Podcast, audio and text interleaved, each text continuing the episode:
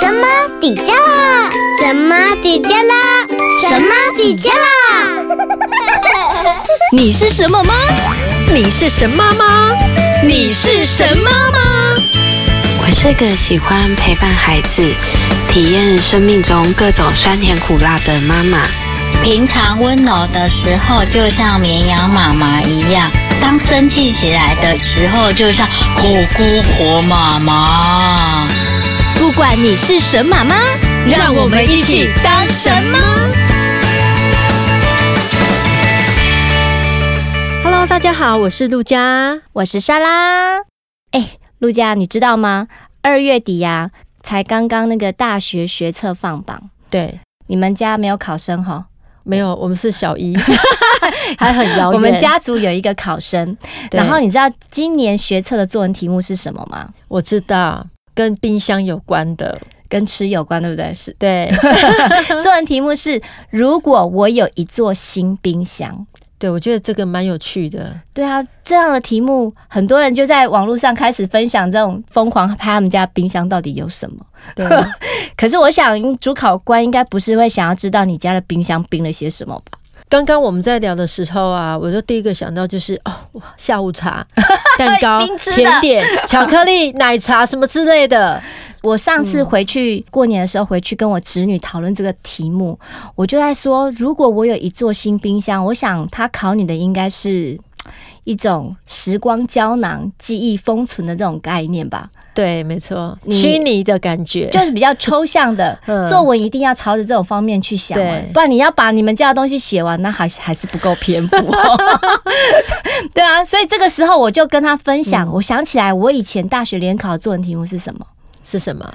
我现在还记得，因为只有一个字，叫做桥，桥梁的桥。哦这个也很抽象哈，对，你一定在写作文的时候，你一定要去朝着抽象层面的方向去思考，他到底主考官他想要考你的是什么概念，绝对不是他表面上面的字面意思。对，所以我觉得啊，现在小朋友的作文能力呀，嗯，真的很需要去加强它，而且你一定要看得懂题目哎，因为像我女儿小一上学期期末考，我真的不知道她是考数学还是国语哎，因为她。在国语里面，哎，她在数学里面会出现感觉很像国语的题目，嗯，然后那个题目又会让你觉得，呃，蛮抽象的，可能对于小一的小朋友来讲的话，是会有一点难度。对，这就是现在大家每个家长都很头痛，大家都在讨论的一个问题，嗯、就是一百零八课纲。一百零八课纲，它强调的就是一种核心素养。嗯、那它就是，其实它就是会把很多的科目混在一起，国语、数学、社会、地理各种科目，它混在一起考你。其实我觉得小朋友要读懂，除了有生活方面的常识之外，他还必须要读懂题目。那读懂题目，他必须要从小就要培养。阅读能力，对，所以什么叫核心素养呢？嗯、就是指一个人为了适应现在的生活，好以及未来的挑战，应该我们要具备的知识、能力跟态度。那新课纲对现在的孩子有什么样的影响呢？为什么培养孩子的阅读习惯有这么重要？我们今天就是要来谈谈怎么样培养孩子的阅读习惯。那个瑶瑶啊，她在小三的时候上学期的国语考试里面，嗯、其中啊，他们那一次国语考卷，呃，总共我记得两大张四大面，满满的都是字。我发现一零八课纲有一个重点，就是题目变多了，对，孩子要读很多字。对。所以他不管国语、数学都这样哦。那我现我现在分享他的那个国语科的那个考试，其中有一个题目在最后一题，他就是他就是要让孩子去图书馆借书。然后那时候图书馆有鼓励大家去图书馆借书，然后可以去有机会获得限量帆布手提袋的一个活动办法。嗯、那这活动办法里面有一二三四五六六条活动办法，对，他就写的落落长，所以他这个内容，小朋友他其实要去读懂它，他必须要你先读懂，他才有办法做题目。对，他读懂才有办法做题目，嗯、所以他还要去整合这个内容，他要去思考，他要看懂整合。然后再看怎么样去运用，对，怎么去做题、答题，对，所以我就发现现在的考试题目啊，已经不是你只要写完评量而已哦。对，他们这一份考卷里面，甚至连照样造句、造句都没有。嗯，他的那个，他其中还有一个题目叫做发挥题，对，就是说，呃，他的题目是这样，就是三年级的你刚经历的第一次的拔河比赛，请从下面四字语词中任选三个字。词语写成一段三十字到五十字以内的叙述长句，来描述比赛当时的情况和心情。那它就有呃六个成语。嗯那你选四个来写，哎、欸，他已经不像以前这样子，给你一句成语，然后你就到词，他不是，他是要你把这些词写成一篇文章的概念，写一篇短文，对，对，所以他们现在考的好活哦，对啊，就很生活化啊。那我觉得小朋友他在这个这份考卷里面真的有很多，如果阅读能力不好的小朋友，第一个他不懂，如果他像瑶瑶的问题是，他可以组织出来，但是他常常写错字。就是他的他的写错写错字的频率还蛮高的，他就用注音，可是又因为小三了，老师都一定要叫他们写国字，对，所以觉得小朋友他在培养写作这件事情，真的是值得我们要去思考的。而且发现哈，我们以前会写日记，哎，对啊，现在的孩子好像不太会再用手去写东西的那种感觉，除了学校、嗯、有啦，学校作业会写啦，但是你叫他用手去写日记这种事情，不可能。他们都直接就是在可能 iPad 对电脑上面去完成很多的东西。对，我们讲的是比较大的孩子啊，可能就是打字。对，现在有谁会去写日记？而且小三开始是不是就会有一些作业，他是在用电脑的方式去把它交作业的？对，没有错。像他们这一次的寒假作业，就是用上网标作业的方式，他的都是要在电脑上完成的啊。只有一篇还是两篇的阅读心得。就这样子而已，嗯，对啊，所以其实现在小朋友，我觉得我们现在教育方向好像 又要叫小朋友培养阅读能力，可是又要想要跟呃科技接轨，让小朋友就是可以去在线上教学、线上互动的这样的东西。可是 这就有点，身为家长的我啦，我会觉得说有一点不知道，我到底要带给孩子的是哪一个方向？到底我要加强他的电脑能力？还是我要加强他的写字手写的能力，而且我发现哈，现在呃，就像刚刚嗯莎拉你讲的，我们过去的教育都是重视孩子的知识成绩，可是现在、嗯、现在你认真读书哈，嗯，哎，你不一定会考满分呢，对。因为你他出的题目可能有一部分是在课外的哦，对，所以你必须要去涉及很多生活的领域的东西哦，对，这种知识方面的，你在学校你可能、嗯、呃很认真在读没有错，然后你下课去补习。哎，我跟你讲，这都不够。对，像我有一次陪大儿子复习他的英文，那他的那一课英文就是刚好在讲生病，就是讲头痛、胃痛、感冒的这些单字。那他后面有一个练习题，就让我印象非常的深刻。他那个练习题其实就是要看懂药罐子上面的说明。他那药罐子上面就是写说，呃呃，几岁以下的人。一天只能吃几颗？几岁以上的人一天要吃两颗。那题目就是说啊，还有就是你东西不能放在什么地方，药、嗯、不能放在什么地方，收藏的部分。嗯、然后还有就是说，他题目就是问说，一个国中生他生病了，他一个礼拜要吃几颗药？其实这个就等于是很生活化的，对，他很生活化，他有把数学带进来，对不对？对啊，药罐子上面的内容全部都是英文，嗯、所以小朋友他要先读懂。一样嘛，阅读你要用读懂它，然后你要运用它，才能够去写出答案。那首先你要先懂英文，对，你要先懂英文。那你懂英文以外呢，你还要看得懂英文他在讲什么？对，他在考你什么？对，然后你在思考，你要懂思考，然后你还要做数学，因为他一个礼拜这样子大概要吃多少量？对，然后你再知道怎么样去回答问题。对。对，所以所以现在真的题目非常非常的活，嗯、所以我觉得，呃，我我后来上次瑶瑶考这个题目之后啊，我就开始训练他要看，偶尔就是电梯里面的一些公告。我说，哎、欸，你来看一下这个公告在写什么？哎、嗯欸，这样很好，因为你平常就有在训练他了。就是生活中的东西，可能就要让孩子去接触、嗯。那如果孩子不喜欢阅读，那也不喜欢看书，不喜欢写信。不喜欢写日记，哎，你知道这多严重吗？嗯，他就会很懒得思考了。对，那他也不喜欢把一个东西就是做一些计划。其实我觉得我以前有写日记的习惯，我写日记的时候其实就是在计划事情。我在思考一些事情，嗯、所以我觉得文字能力真的是，你如果能够把他自己想要什么东西计划好之后写下来，你也比较好能够知道自己的方向、执行的方向是什么。诶、欸，那我们要怎么样从小就培养孩子的阅读习惯啊？嗯，我觉得第一个就是要先打造一个读书的环境，一个读书的空间。嗯、那可能是家里面的一个小角落。对，那最好那个小角落是不要有电视，有点难。然后有书柜，那可能在我们家可能就是孩子的房间。对，他的房间里面，嗯、然后我会从在小的时候，我会陪孩子，就是固定的时间。进去跟他一起亲子共读，嗯哼，对孩子年纪比较小的时候呢，呃，可能就是会有一些，如果比如说零到三岁，可能那个翻翻书，对，或者是布书，对这些东西，嗯哼，可以就是让小朋友从小就开始接触翻阅。有些家长那个布书为什么要设计是布？因为比较小的孩子啊，他会咬它，嗯，还在口腔期，他会咬，咬的整本书都湿湿的。对，所以那个像那是拼图书的东西，简单的几块拼图，从小培养孩子这种、嗯、这种就是手作啦、翻阅啊这样的东西。但是环境讲到环境这个部分呢、啊，我觉得大人要有一个配合，就是比较小的小孩你会陪着他，可是比较大的之后。我们大人就会觉得说，你自己去读书啊，去读书啊。嗯、对。可是我们大人就会在外面看电视或划手机。其实这。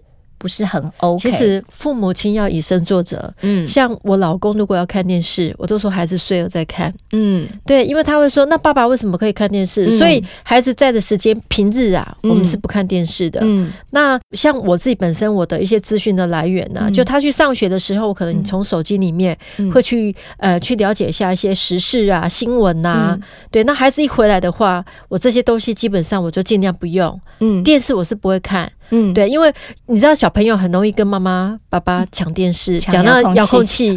对，所以所以我觉得我们就是要以身作则。然后刚刚那个莎拉，你有讲到那个打造读书环境哈，我觉得这很重要。因为像我这几天打算要把我们客厅哈有一些玩具把它收起来，是因为这过年期间哈，他进货了不少，进货了不少。对呀、啊，然后人家也有送，然后所以。所以呢，因为用压岁钱去买他期待已久的东西，对对对。对，然后他已经满足了，所以那个东西就一直放在客厅，嗯，要收心了，因为已经开学了。他一下课回来是。就先去玩那个东西，嗯，然后就会 delay 了他写功课的时间，嗯嗯、所以我这几天就是要把那些玩具，我会慢慢的收掉，嗯、然后可能剩个一两样在旁边，嗯、然后等他功课写完才让他可以去玩，对，因为你太多的吸引他的玩具啊。其实他会没有办法专心呐、啊嗯。对孩子呢，他的像呃，分享一下，像我们家如果他的书桌啊，对我都会尽量，他如果要考试的话，或者是念书，我会尽量把他的喜欢的东西都先收走。嗯哼，尤其像哥哥，他会有很多恐龙，我说这些恐龙全部都要先消失一个礼拜。哎、欸，可是我我或是两个礼拜，你要先专心准备这一次的考试。对，这样子。然后还有就是。呃，像我们家弟弟，我真的是从小就做了一件事情，对，我觉得执行的效果也还不错，分享给大家。嗯、我们从小就是有帮孩子订一些杂志，嗯、哼所以那些杂志它大概是一个月会来一本或两本，就是学习杂志那一种。那学习杂志里面的内容其实很多元化的，那他都会附一片光碟片。那其实从小我就会买那个光碟机，对。对他们，他会在呃，弟弟在还小还不认识字的时候，他看不懂里面的字，但是他会听故事，嗯哼，然后他会翻里面的书的图片来看，嗯哼，等到后来他已经认字了之后，他还会再去翻之前之前那个他看不懂的那些书，他现在都看懂了，他会再拿出来再看，对，他之前是用听的，嗯，他现在已经会会认字，他就会翻出来看，所以我觉得。我从小就让孩子听睡前故事，很好哎、欸。我觉得这是一种，嗯，也是培养的一种方式啊。对，插播一下可以吗？可以，插播一下，欢迎大家记得收听莎拉的故事森林哦。哎、欸，我女儿都有在听呢、欸，而且那个莎拉的森林故事，他们一集他可以听很多次，呃，对。对，因为小朋友他听东西他会重复重复一直听，嗯。即便是他像弟弟小时候，他我带他讲那个绘本故事，对。他喜欢的书就一直每次都说：“哎、欸，今天我们要听什么故事呢？”他每次都讲同样的一本，讲到妈妈都好烦、嗯、好神哦、欸，很正常，你知道吗？我我每哎、欸，我女儿常常会叫我讲两个故事，嗯，就是三只小猪跟七只小羊，嗯，那我永远永远我都觉得这两个故事我可以。不厌其烦的讲，因为只有这两个故事我可以讲的最完整，不用看书，因为练习很久了。对呀、啊，对啊，所以我觉得让孩子从小就有接触到这些东西呀、啊，听故事啊，对，或者是接触到书籍呀、啊，你爸爸妈妈给他说在一个读书的空间、读书的环境，这都是一个呃好的方法。哎、欸，你像那个我女儿幼稚园的时候，嗯，他们好像从小班开始哦、喔，每天都会带一本绘本回来，嗯，只是说小班、中班他们的文字比较少，是。然后呢，我就发现，哎、欸，他虽然不识字，小班的时候不认识国字，对，但是他慢慢对那个字会有印象哦。对，他从绘本里面去认识字，对。然后到幼稚园大班的时候，嗯，他们学校就有开始教 Bopemorpho，然后老老师就跟我讲说，你可以让他试着自己去读。那刚开始他会有个抗拒的，会有障碍过程。嗯，对，他就哦不要，好难哦，因为他要拼音拼。那我就说没关系，你拼。然后我就是会在旁边说你好棒哦，就是这样子。那不对，不对，我就。跟他调整一下怎么念嘛。然后我发现。呃，我在跟别的妈妈分享说，哎、欸，他现在会读绘本的，自己读，哎，然后呢，别的妈妈就说，哇，好棒哦，他可以自己完成了，嗯嗯、他现在才幼稚园，然后他就会越来越讲越好，越有自信，对，那他每天就会读一本绘本给我听，对，而且他读了以后，他有印象哦，晚上、嗯、或是说，呃，我们出去玩的时候，他还会记起哪一本绘本，嗯，他还会讲故事，我们就在讲故事，对，玩这个讲故事的游戏，没错，嗯，其实，呃，小孩子他在。可能是在幼稚园中大班的时候，嗯，我们大人一开始一定是我们大人讲故事给孩子听，但呃，开始他接触到注音符号的时候，我们大人会希望他也能够读，这个时候他一定会有抗拒。那我也曾经有经历过这样的阶段，那我的做法就是，我跟孩子我们选一本绘本，那通常绘本的。图比较多，字比较少嘛。对。那我就跟我为了要鼓励孩子能够读，其实那本绘本我们已经看过很多遍了，但是他已经小学，我希望他能够读，所以我我就会说，我读一页，你来读一页。好，我们就是来，我们来互相说故事给对方听。这个方法我用过，初期。对，嗯、初期啦，因为真的是家长要变很多方法去引导孩子，像刚刚陆家的鼓励孩子，他讲的很棒，鼓励他。那后来，因为我们自己会加入一些声音表情，对，那他就会模仿我，所以，所以我就觉得，哎、欸，孩子的这样子的讲故事的能力也慢慢的培养起来。哎、欸，你上次哈，嗯、我们上一集。前几集有讲到那个不要吓小孩，对对，啊，你知道，对，对你知道我女儿都在每次都说，哎、欸，那个妈咪倒带倒带沙拉矮那个 哦，就好有趣哦，你知道，那她光是第一次听我那一则就倒带了四字，真的吗？对呀、啊，学巫婆那一段吗？对呀、啊，那我就觉得很有趣，所以学巫婆还是有用的嘛，没有来看运用在什么？你在讲故事的时候，如果你的声音表情是不一样的，嗯、我觉得小朋友会觉得很有趣。对，这也是哦。这讲在讲到培养孩子阅读能力的第二点，就是大人到底是不是要有很生动的口语表达、讲故事的能力，才能培养孩子的阅读能力？我的看法是，倒是不见得啦。嗯、对，但是就是说，我们不要用很。很平淡的语气嘛，你自己都想睡觉了，孩子会不想睡觉吗？我跟你讲，这个我有经验，因为你知道，爸爸在讲故事 就是这样平平的，对。然后我女儿都说，嗯、呃，我我希望今天妈妈讲给我听，然后妈妈就张力很大，你知道吗？对对对，就等于是演起来了，用声音来演起来。然后我她在睡，呃，其实我们不是睡觉前讲，像我都是他呃饭后，就是在客厅的时候，我就会讲故事给他听，然后他就看到我的表情，我还有动作，还有声音，然后他就觉得他很融入那个情景里面。情景里面。然后呢，过几天我老公讲的时候，他也跟我一样了，他也开始老公学起来了，学老婆的样子，因为女儿才愿意听。所以呢，爸爸妈妈哈，每天固定一个时间跟孩子一起翻开一本书，你有可能是吃完晚餐以后，或者是睡觉前，你每天把这个时间固定下来。其实之前我们在节目中就有讲过，好习惯是需要二十一天的养成。嗯，哦，嗯、而且这段时间的话，哎，也是爸爸妈妈跟孩子之间的一个亲子互动、呃、互动的时间，对，是一个甜蜜的时刻。对啊，而且也是爸妈下班以后放松的时间。是啊，是啊，没有错。其实除了这个部分呢、啊，阅读呢还可以训练孩子思考的能力。对，那其实怎么样训练孩子思考能力？其实翻开一本书，我不会先急着去跟孩子讲故事的内容。我会先跟孩子去找图片的乐趣。哦，你先看图片。对，因为是绘本嘛，嗯、我们会先跟孩子去翻阅图片。嗯、像呃，神马玩意办过了几次活动，有那个呃，神奇王子啊、嗯、这样的书，还有那那个我变成一只喷火龙这样的书，哦、其实、欸、我都听过。对，他那那些书里面，作者画的图都很。生动，那我会跟小朋友有点像是在找一些细节的部分，对，我会用游戏的方式先让孩子去认识那一本书，嗯、然后再来从这里面从看图说故事去猜他可能是在讲什么，之后问了他几个问题之后，我们才会开始进入书的内容。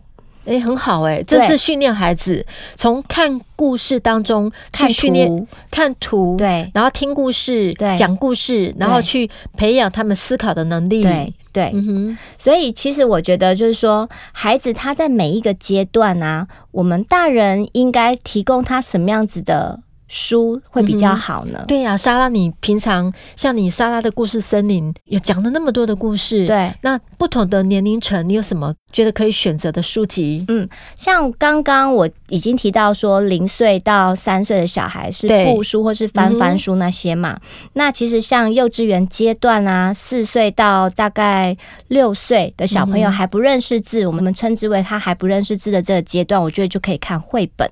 绘本、嗯、对，就是很多的绘本，绘本里面就是就是亲子共读。他这个时候的小朋友，他也已经可以跟大人做很好的互动了，所以可以用游戏的方式跟孩子去互动那个绘本的部分，嗯、并且提供他一其实一些 Q&A，你可以跟他有一些思考能力的一些互动的这个部分。嗯、再来，他比较大了，已经会认识字了之后，呃，可能在一二年级会有一个撞墙期，就是我们大人会希望孩子去。读那个字，对。那这个时候孩子要读那个字的时候，他会有一点抗拒，因为他拼读的能力还没有建建立起来。那那个时候我还是会用绘本，嗯哼，那我会大人跟孩子是一起合作的方式把书读完。哦，可能我我念一页，孩子念一页，对，可以用这种方式，或者是我们可以在这一页，比如说，哎，我们来找我这个字，嗯哼，或者是来找你这个字，嗯哼，对，我们来一起找，看这一页出现了几个我。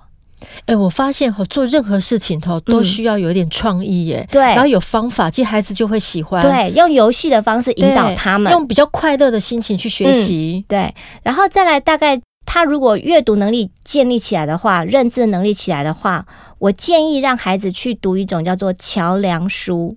哦，应该很多家长会知道什么叫桥梁书。嗯、桥梁书它其实就是绘本跟小说的中间。对对，大概就是差不多三年级、四年级的小朋友，已经是中年级的小朋友的话，他们就可以去读桥梁书。桥梁书它很有趣，它字有点多，嗯、但图也。也是有图，但是相对的变少了。但它的故事内容有点像是，呃，你可以去找孩子喜欢的兴趣，有的是冒险类的，有的是那种侦探类的。对，我觉得可以让孩子去看这样的书，而且有些有些书是连载的。嗯哼，对，他的每一本都不会太厚，小朋友可能一个小时内就可以看完的那一种，那种桥梁书。因为慢慢的，他们呃高年级的话，考试的题目会越来越多，他们的题目会越来越多，然后他们回答的答案也要够长。对对，所以他。用这种方式，它是可以训练，它是在衔接，对对。然后到了大概高年级，其实已经我看过一些孩子喜欢阅读的孩子，高年级他都已经在看我们大人在看的散文了，哇，那散文小说了，还蛮厉害的。对，已经我我上次办那个夏令营，小朋友带来的书就已经在看《哈利波特》。嗯已经是高年级的小朋友，他们就看那种很厚的小说了。所以，我们不要一直让孩子看电脑、看 iPad。嗯，哦，我们应该要有孩子阅读的时间，而且一定要跟他一起读。因为这样就比较容易养成阅读的习惯。嗯，所以那个一百零八课纲啊，特别强调孩子的阅读理解能力，就是要从阅读里面学习思考、判断，再运用在生活中。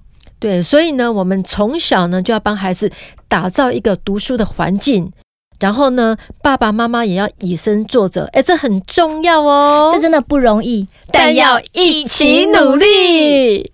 呃，也欢迎呃听众朋友可以到我们的脸书上去做一些分享交流。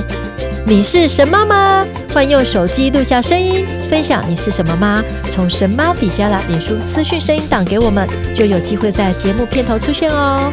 也欢迎到节目脸书按赞、留言、加分享。每个礼拜四上午九点上架，欢迎大家订阅关注我们哦。拜拜。拜拜